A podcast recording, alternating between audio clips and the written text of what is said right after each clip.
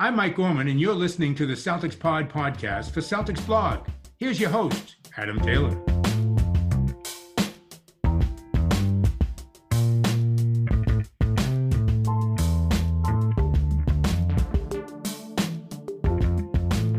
What's going on, everybody? Welcome back to the Celtics Pod podcast. We're hitting you with a quick news reaction. I'm joined by what I'd like to consider an all star cast.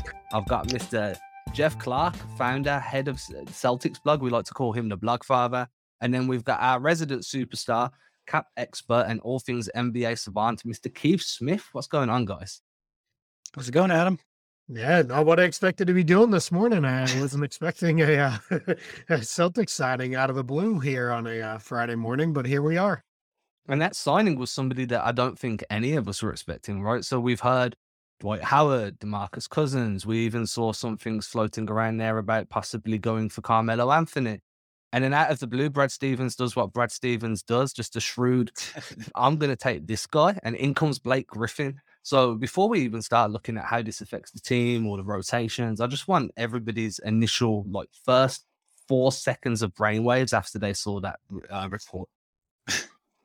well, my first imp- my first thought was, wait, what? And then the, the second thought was Celtics fans are going to get really excited about this name. And I think we got to make sure that we understand that the, the Celtics are not going to be rolling in a Kia for him to be jumping over. Uh, I think Lucky's job is very safe in terms of the, the halftime entertainment. So um, he's a little bit more floor bound these days. Uh, but uh, hey, he's a talented guy. He's forgot more about basketball than I'll know. So happy to have him on board. Yeah, I, I think for me it was very similar. It was, huh, that's interesting. And then, sure, why not? I, I guess it doesn't, you know, there's, it's not going to hurt anything. Um, I do think, uh, without getting too deep into it, this does show ownership's willingness to pay the tax. Um, which is good because even though this will be about a 1.8 million dollar uh, tax and cap hit initially with the penalties, it's going to be you know, it's called roughly double that.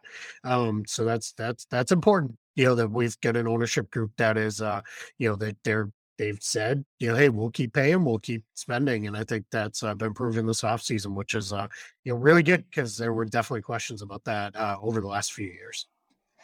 So my first impressions, and then I really want to look at this cap stuff. My first impressions was Blake Griffin needs to be on the cover of. Do you know the podcast by J. E. Skeets, No Dunks? Mm-hmm. So that should be Blake Griffin's here right now. He should be the co-host moving forwards. I do think that he gives you a body at least. He can rebound still. Like there was definitely a stretch when he was in Detroit where he could shoot the free ball quite consistently. Can he still do that now? Is he kind of the quintessential Gallo replacement where his mobility is gone, but he can just knock down a few shots and then use his size to be a presence on the glass? If he can do that for 1.8 million, it makes sense, right? But at the to tax it as well, you have to start saying to yourself, well, nobody who was available on the free agent market is really going to give you close to that eight to ten million dollar range of impact.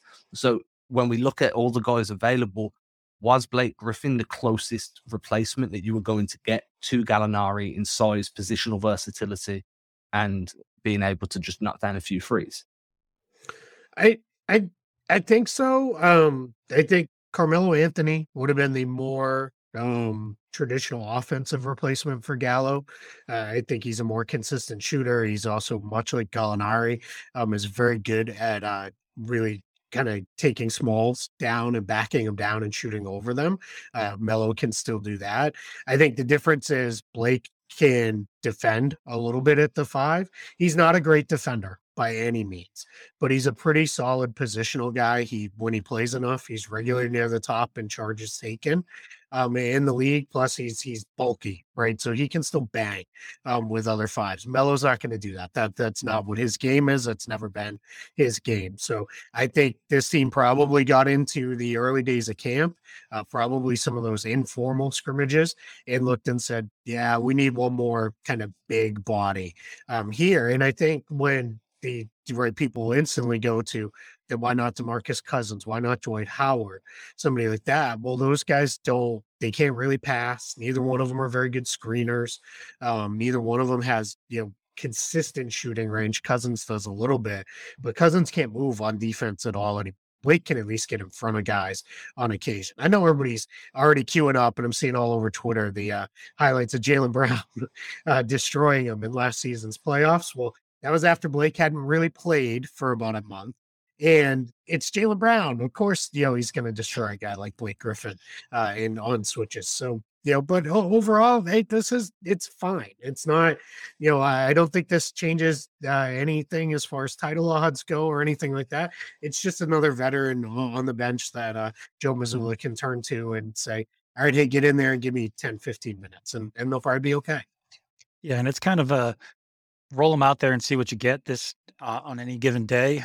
I think he's still got the potential to have an impact, a positive impact on a team on occasion. Like, you know, he may come out, you know, get a couple charges, grab, grab a couple reborn, rebounds, hit a three point shot or two, but then there's going to be stretches where he's just not, he's not effective. So um, it's one of those things where he's had a long career. He wants to be a, a, a contender. He wants to be on a contender, contributing to a, a, title team. Essentially, that's what he was trying to do with the Nets. So now here he is, and that kind of as a side note, that kind of validifies the the notion of hey, build a build a great team and, and watch the veterans come. Um, see how that plays out in, in, the future as well. But you know, I, I, was thinking too, like you know, he's shown that he can shoot from outside. Like he, granted, last year he only shot like what twenty six percent, so that's not really draining him. Um, but in the past, he's been uh, hovering around thirty eight plus um, percent from outside. So I think it shows that he has the capability of, of, of hitting those shots. So again, like you know, just like with a with a one of the younger guys at the end of the bench, it's like roll him out there, see if he's going to make a positive impact, see if he does well in particular matchups, forces someone to change their their rotations and bring in someone else. And when it's not working anymore, okay, yank them, get them out of there, and bring in someone new. So another thought I had, and uh, this was kind of like a fleeting one at the time, was does Blake Griffin being added to the roster hurt the chances of some of these young veterans that Brad Stevens is trying to bring through in training camp? Most notably, like I can never pronounce his name, but is it Samanic? You've got Noah Vonleh. Those two are probably the two biggest losers here. Maybe Jake Layman as well. I've said that he's probably the most complete player in training camp. But if he can do, he's basically what you want Sam Hauser to be, but Sam Hauser to be better. So those three guys, in my opinion, this this signing actually hurts their opportunities of making the final roster.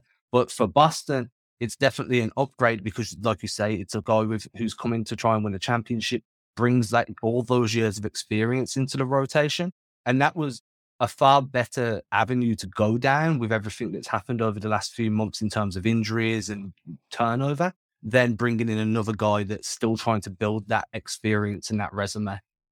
Yeah, I mean, obviously it, hurts at least one guy's chances. Um, but you know, uh, here again, like Blake's shown he's he can do it in the past. A lot of these guys, they just haven't shown at the NBA level that they could do it. They all had promise. They've all had, you know, the potential. They just haven't shown that promise. So going with the guy that that has that that that on his um, on his resume that showed he could do it, um, and and being able to plug and play that person. That I think that's just a more valuable asset at this time. But Keith, I know you've got some thoughts on this too. Yeah, I, I, I think it's a really good point, Adam and Jeff. I think it is uh, very likely now someone who maybe had a pretty good chance of making the squad is now not going to. Um, there's just the the reality is given where the tax bill is at, and then if you want to add money later on in the year via trade or something like that, you're probably not carrying 15 players right out of the gate. My guess is they're only going to carry 14, and they'll use uh, uh, Davison and uh, Kabengele uh, quite extensively on their two-way deals initially if they need to, um, until we start running into games played issues with them. But I think what we're really going to see here is now, now they're up to 13 players essentially on uh, full or partially guaranteed deals. Luke Kornet, if you're starting uh, with this running with the starting group at the opening, you know, training camp, you're not going anywhere, right? So we we know he'll be there as well. Al Horford's deal might as well be fully guaranteed at this point. He's obviously not going anywhere. And now you have Blake Griffin, so that means they still have to add one more guy. You can only go under 14 for a couple weeks at a time. Um, so they'll they'll definitely break camp with 14 players. I'm just not sure they're going to go to 15. And then that becomes very interesting to see where they go with that 14th player. I've long assumed Noah Vonleh probably had a pretty good shot at uh, making this final roster. I actually, my own personal projections, thought it was going to be Vonleh and Layman. I thought those were the two guys because I thought they both filled needs uh, for this team. I don't think both of them make it now, though. So we'll we'll see uh, where this goes from here. But uh, it's definitely, you know, I've already seen some speculation online of, well, maybe Griffin doesn't even make the team. He's signing a fully guaranteed deal. They feel good enough. He's got to be on the roster at least to open the year. Now, if we get to the holidays and he doesn't look very good and he can't hack it anymore, it's a minimum contract. It's just a tax. You waive him and you move on. And that leads us to another concern, right? Because you've just named a few different bigs. You named Luke Kornet, you named Al Horford, you named Blake Griffin. None of those three scream switchable defense to me. they, they just don't. So now it's like, okay, so are we looking at at least until Robert Williams is back, whenever he comes back, are we looking at more of a drop defensive coverage? And at which point, where does Blake Griffin fit into that? Because Kornet's got the size, and uh, Brad Stevens has always been so complimentary about his ability to go straight up when challenging shots instead of jumping into guys. You've got Al Horford that's just exceptional at pretty much anything he decides to put his mind to. And his, his defending via angles is fantastic. It's why he looks so ageless. And now you've got Blake Griffin that doesn't look ageless, but can still give you some size, right? So I'm just a bit like I'm thinking that one of the biggest, most significant changes we're going to see uh, in in this early Mazzulla era is going to be that move away from that switchable defense, not because not via choice, but via personnel. Yeah. I, oh, go ahead, Jeff. Oh, I was just going to say that you know the the NBA is not kind to people who are not flexible.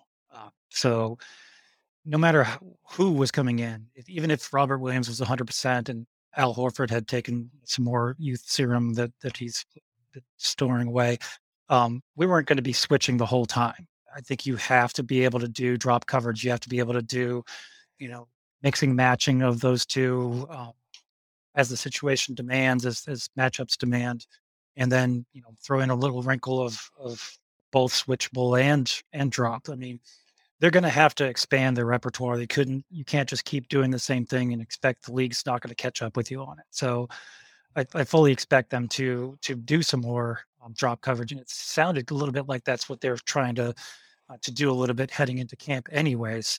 Um, even if it was, even if we were still with the coach who shall not be named, um, the the yeah, I, I mean, Keith, I'll, I'll hand it off to you in terms the the mm. rest.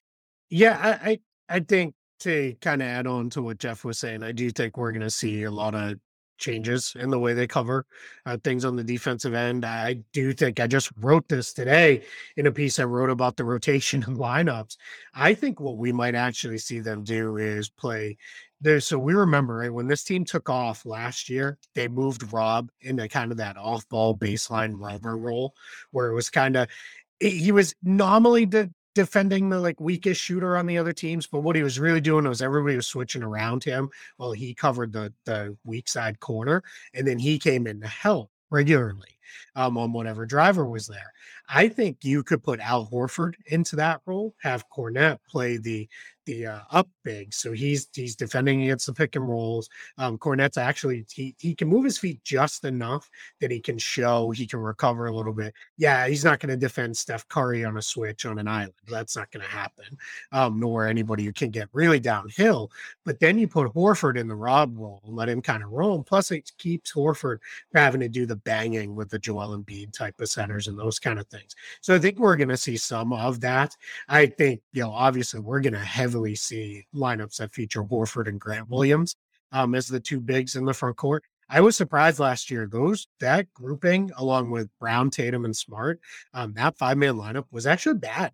Um, it wasn't very good in the regular season or in the playoffs. They were negative um, in both uh, cases, so that's a little odd um, there. But we'll see, you know, where that that goes. Ultimately, there not a lot of minutes to to really draw definitive conclusions on. Um, but I think with Griffin in the mix now, you're basically saying, "Hey, we're going to do the same sort of stuff." It's a, it's a think uh, play Horford a little bit more off and away from the primary actions. Let him function as the helper. Uh, Griffin comes in. Um, you know, probably plays similarly to uh, the role Horford had last year, where it's you play up to touch, uh, you you help hold, and then everything scrambles or recovers around. It's just going to be the problems when those really good teams that draw those straight switches. That's going to be it. But that's where I think if you're Joe Mazzulla, you trust Tatum, Brown, Smart, Horford they'll get them scrambled out of that. They'll they'll get it switched back. They'll get it covered, uh, however they need to. It's just going to be against the very best teams where that could be an issue. But again, I hey, you, you're really talking.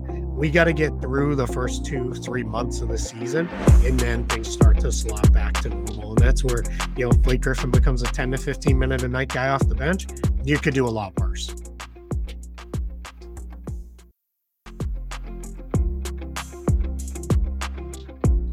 Yeah, and remember too, like last year, um, the the team essentially used the first two months to install a switching defense. Like that was the the learning curve, and they actually did very well even early on in terms of the defense rating and stuff like that.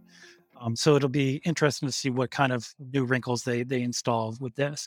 I was also going to say too that um, fundamentally, two big things: Robert Williams going down with an injury and Malcolm Brogdon being added to the lineup the the shifting of the power dynamic goes from the double bigs to guard versatility. Mm-hmm. And so it's almost like, you know, I was, I was, saying this before, like, you know, anytime you're looking at a roster and you want to know, well, well, it's, it's not just like take Robert, Robert Williams out and putting Luke Kornet. That's not how it works. You circle the top seven players on your roster, maybe the top eight, and then figure out how to best utilize those guys, and then you can then kind of go out to the to the ninth, tenth guys on the on the roster and incorporate them a little bit more. And then that's going to determine your rotations a lot more than something like, you know, this is what worked before and we're plugging in a new person. So you're going to want to use Malcolm Brogdon a lot more. That means you're going to be guard heavy a lot of times. And that doesn't mean Brogdon's coming in and getting Pritchard minutes. He's coming in, he's getting Malcolm Brogdon minutes. So uh, it'll be interesting to see how they they they change up the dynamic with that, and even at full strength, what that rotation looks like. It'll be very interesting, and even more so, I think you know, like I said, like with Robert Williams out, they're going to have to lean into this. I, I hesitate to call it full small ball, but leaning small, small adjacent. mm-hmm. Yeah, and we're just getting reporting now. It's just coming through from our buddy Jared Weiss that Luke Kornet has a sprained ankle and oh. he'll be out a week or two. So if so, that may be a little bit more urgency towards a signing like this with Blake Griffin because if Kornet is out, then we're in a position where yeah, you're really thin up up front, and it's you definitely want to have something because two weeks that's almost right to the start of the regular season. We're only 18 days away uh, from that first game. So if this is something that lingers, then yeah, so we'll we'll we'll see where it goes. My guess is, you know, they'll you know, more minutes for Grant Williams, at least initially, until Griffin's up to speed and ready to go. But all the reporting is he looked good in these workouts that, that teams went and watched him play. I know a couple other teams at least put him on their list, kind of their emergency list of guys where they were they were open if they needed. And yeah, here were the Celtics with a need and maybe more of an urgent need than what we thought initially. I think that with everything he's going to bring to you in short spurts, I'm not expecting fireworks. I'm not expecting Lob City Blake Griffin. But with what he gives you in, in short spurts, in terms of that size, the shooting, and as you said earlier, he's actually one of the better screeners that was available, which is always an underrated skill. You could do a lot worse, right? And yeah, I'm of the belief that one of some of the stuff that the Celtics did against the Warriors defensively, like playing one through four, switching with five in that shallow drop, coming up to touch and then dropping. When I say shallow, it's so you're further away from the rim that was actually quite successful in taking away drives off, off a lot of ball handlers. And I think that Blake's size and length can do will do fine there along with Luke Kornet.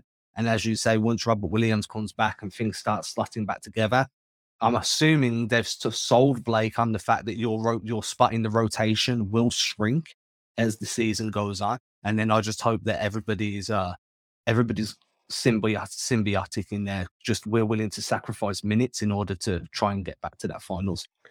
Yeah, that's huge, right? You can't bring Blake Griffin in if he doesn't understand you. Hey, when Robert Williams is back, you're a 10 minute a night guy. And, and and at this point in his career, I think he showed with the Nets too. He gets that. Yeah. Right. I I actually, you know, for all that we're we're beaten up on him a little bit for his struggles defensively in that first round playoff series.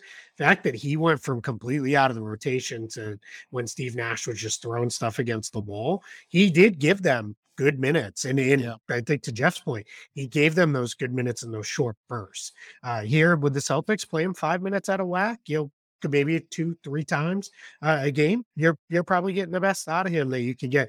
I'll also say this too it's become increasingly important, whether it was under Brad Stevens, under Ime Udoka, I would assume it'll continue under Joe Mazzulla.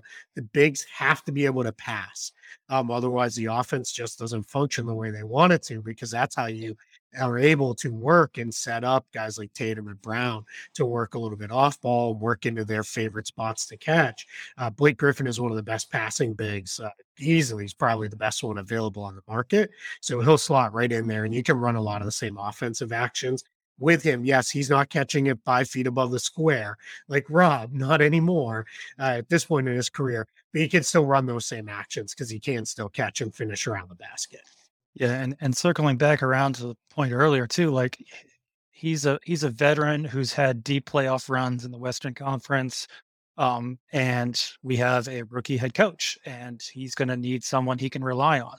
Yeah, just someone he just plugs in there and is learning on the job. He needs someone who he knows can can you know understand the situation, is not overwhelmed by the circumstance. Um, yes, he's going to be sitting for you know weeks at a time, and then coming in and being asked to to guard Joel Embiid for crying out loud. But you know that that's that's you know that's part of the part of the game, and he'll be ready for it. He won't back down from it. Uh, he won't always perform as well as he used to, but he, has got those short bursts where I think he can. Anyone got any final thoughts before we uh, let everybody yeah, get back to their days and start being upset about Luke Kornet? I can never pronounce his name right. Kornet, Kornet, Kornet. Yeah, that's the that's where he he openly says the Green Cornet nickname kind of falls apart because it's Cornet. Yeah, he, he, he, did say he likes it, so um, so where I'm still gonna call him the Green Cornet because I think that works. Um, yeah, I just I think Jeff said it right off the top. One of my favorite sayings. I know Adam knows this. Is I like to say guys are more name than game at some point in their career, and that's kind of what this is. But that doesn't mean Blake Griffin's completely washed up. And again, if he does turn out to be, all this was was ownership money spent. Um, this isn't probably it's they're not going to run him out there so much that they you know lose uh, ten games because of Blake Griffin or anything like that. They, if he does, if he's not working, they'll waive him. They'll move on and they'll move on to whatever's next. So I just let's not overreact too much one way or another on this. This isn't Blake Griffin, former All Star, but this also isn't uh, Blake Griffin looks completely terrible. You know, and if he is, they'll just waive him and move on. I would have been a lot more sad if it was Lamarcus Aldridge we were discussing. Yeah, he. Yeah, I honestly, last thing I'll say is for what this team currently needs, I think Blake Griffin is probably the best fit uh, for what the roster looks like it's shaping up like it needs at the moment for the next few months. And not to contradict you, Keith, but let's overreact. Let's have fun with this. Oh yeah. Oh yeah. At least basketball yeah. that we get. But have fun with it. Great. That's the key. Have fun with it. Let's not go, uh, you know, maniac and then want to, you know, burn the guy's house down because he didn't play well. Which that's going to happen too. I mean, that's that. That's the other end of overreact, right? Sure. So this is where Twitter needs to learn from Facebook, right? Because when fa- because Facebook, you can do like the uh you can be is feeling sarcastic. So they always read that post and they're like, it's sarcasm. Twitter's so deadpan. Like I miss I, I get into arguments because I don't realize someone's joking. All well, that should just be my default is sarcastic uh, all the time. So, and with that, everybody, I just want to say thank you to Jeff and Keith. This was the All Star rotation with myself being the third wheel. Um, so I'm really grateful for you guys both taking the time. We should definitely do this again with Celtics Blog All Stars. We need to bring Mr. Sai in here, and we'll get some other people rotating in and out as well. But for now, Blake Griffin is a, Blake Griffin is a Celtic. Who would have thought? Let us know what you think. Hit us up on our socials. Jeff at Celtics Blog, me at Adam Taylor NBA. And if you ain't following Keith by now, you're not a real basketball fan. He's got more followers than Celtics Blog, hasn't he? It's wild. Put him on notifications. That's just to make my mom happy. Everybody have a great Friday. Ain't disrespecting you haters. I ain't sweating your opinion. Y'all been testing my patience. Never did it for a check. I've been impressed with the fame famous. Just rather be creative than stressing my wages ageless. Every time I lay a verse down, one play at a time, keep it moving like a first down. And at the end of the day, I can say that I made this. MJ never made it to the majors, still he chased greatness. Expected that he might fail, and I might too. I might never get to pop champagne, celebrating with the crew. This ain't everything I am, it's something that I do.